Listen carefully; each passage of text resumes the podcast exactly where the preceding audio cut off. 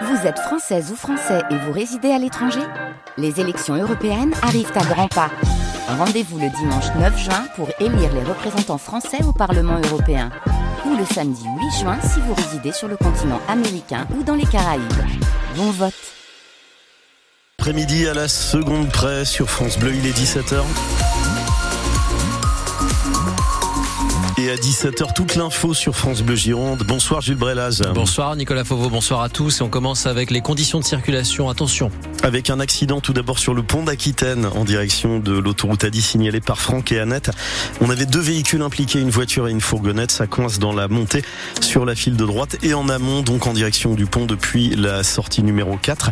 Et puis attention à cette alerte euh, vigilance, en tout cas jaune pour crue et débordement. Il y a plusieurs axes à, à surveiller avec euh, une marée qui haute vers 19h. La D2 au niveau du port de Goulet entre Jaudignac et Loirac jusqu'à Valérac.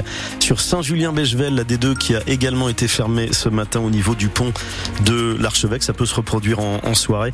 Et deux axes également, la D115 à Longuaran, là c'est sur euh, le bassin de la Garonne.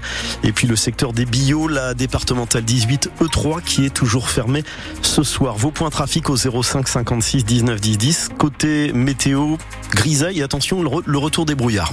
Ouais, retour des brouillards. Bon, Météo France nous prévoyait une après-midi au sec. C'est vrai que les averses, euh, on a assisté à une petite accalmie. Attention euh, au vent hein, assez, assez fort qui souffle sur le littoral, pardonnez-moi. Et pour les températures minimales cette nuit, on s'attend à moins 2 jusqu'à 5 degrés.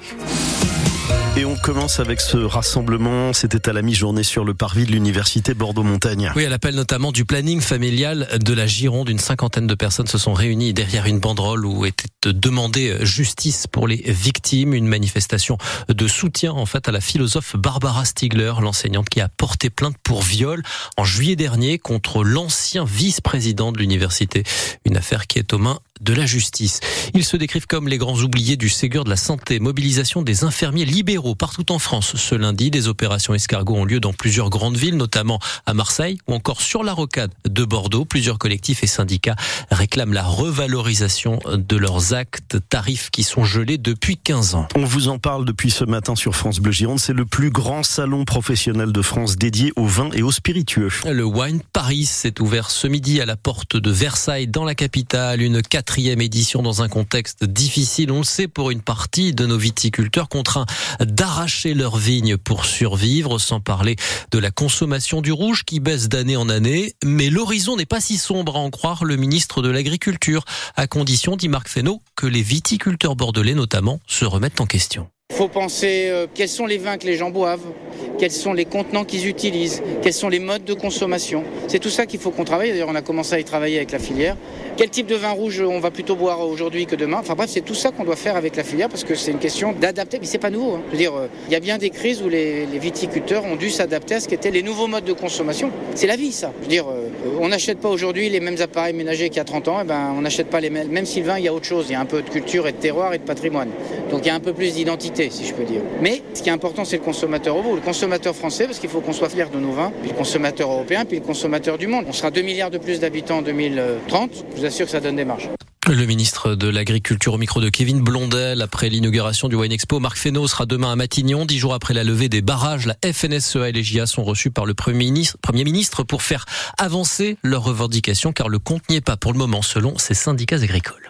Débordement ce matin dans le Médoc et sur le bassin après les fortes pluies et les gros coefficients de marée. Les pompiers de la Gironde indiquent avoir effectué 28 interventions ce lundi au cours de la matinée. 19 pour des locaux inondés, 9 pour des courts-circuits extérieurs. Le tout sur un périmètre de 10 communes, Andernos, Arcachon, Lèche-Cap-Ferré ou encore Arès où l'hôpital s'est retrouvé les pieds dans l'eau. Les urgences doivent rouvrir ce soir à 19h. Et puis une bonne nouvelle pour les habitants de Lèche-Cap-Ferré, victimes des tempêtes Aline, Céline et Domingos lors de l'été, l'hiver pardon 2023. L'état de catastrophe naturelle est reconnu dans un arrêté interministériel qui est paru au journal officiel le 9 février dernier. Les sinistrés ont 30 jours à compter de cette date pour déclarer leurs dégâts auprès des assurances. Il est 17h04 sur France Bleu Gironde. Garde à vous ce matin à la caserne Battesti de Mérignac.